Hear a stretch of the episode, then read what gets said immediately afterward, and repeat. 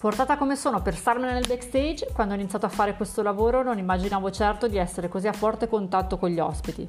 Eppure succede. Il giorno dell'evento il wedding planner diventa il punto di riferimento per i fornitori e per praticamente tutti gli invitati.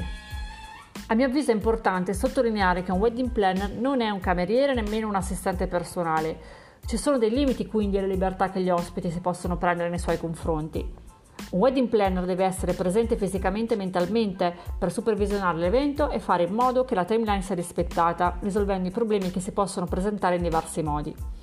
A volte però è necessario che il wedding planner si occupi degli ospiti, proprio perché sono essi stessi motivo di rintraccio allo scorrere del programma. Scherzi o balli improvvisi, tasso alcolico troppo alto, richieste di cambio tavolo o menù, piccoli malesseri, navette da prendere in tempo, la lista degli imprevisti può allungarsi all'infinito. Ogni wedding planner deve decidere il livello di coinvolgimento con gli ospiti che ritiene adeguato al suo modo di essere e di lavorare. In generale credo che un wedding planner debba farsi carico di tutte quelle richieste che, se rivolte agli sposi, guasterebbero la giornata ai neo marito e moglie. Mi è successo di confrontarmi spesso con alcuni amici degli sposi e aiutarli ad organizzare la proiezione del video, per evitare che lo facessero in autonomia durante la cena. Prima della cerimonia, per forza di cose, tutti scoprono dell'esistenza della mia figura, perché arriva il momento in cui faccio accomodare tutti prima dell'arrivo della sposa.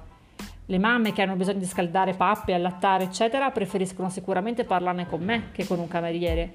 Sono io che chiedo ai camerieri di portare un piatto agli anziani seduti durante il buffet. Sono io che tengo a bada gli ospiti ubriachi, in alcuni casi ho fatto chiudere in anticipo l'open bar. Sono io che gestisco la partenza delle navette dopo l'evento. Potrei fare mille altri esempi su questo tema, ma la cosa importante è che un wedding planner capisca che la giornata deve rivelarsi speciale per tutti i presenti. Quindi, quando un ospite entra in contatto con noi wedding planner, deve avere un riscontro positivo. Seppur a volte non possiamo esaudire tutte le richieste, dobbiamo comunicarlo con gentilezza, oppure dirigere la persona verso chi la potrà aiutare. È vero, a volte ci sono ospiti che mettono a dura prova la nostra pazienza e mostrano di non rispettare il nostro lavoro. In quel momento, con pacata fermezza, è necessario mantenere il nostro obiettivo e dare prova di professionalità. Un matrimonio dopo l'altro si impara.